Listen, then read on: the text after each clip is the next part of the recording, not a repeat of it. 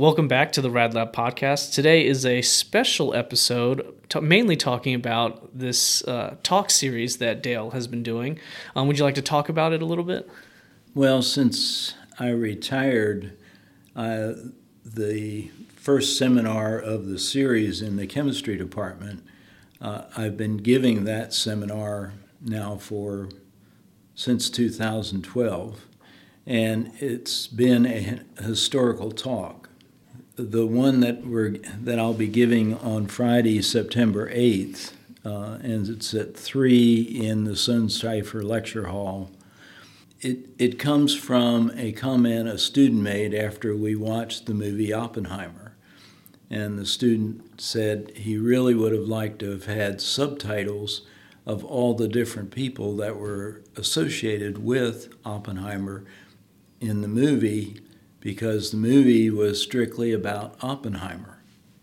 And so this talk is more about Los Alamos, the Manhattan Project, and the first test uh, at Trinity in 1945. Now, having spent time at Los Alamos, uh, I'm more familiar with a number of the places. Yeah, and so this is mainly supplementary to the movie, right?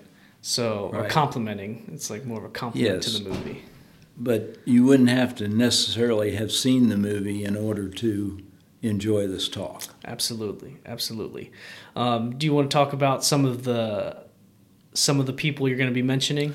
Well, um, I will be talking about people that um, made major contributions, but are not really well known, and that would include Richard Feynman, uh, Robert Serber, uh, Otto Frisch, and uh, a number of other um, more famous scientists such as Enrico Fermi and Niels Bohr, who are also there at Los Alamos.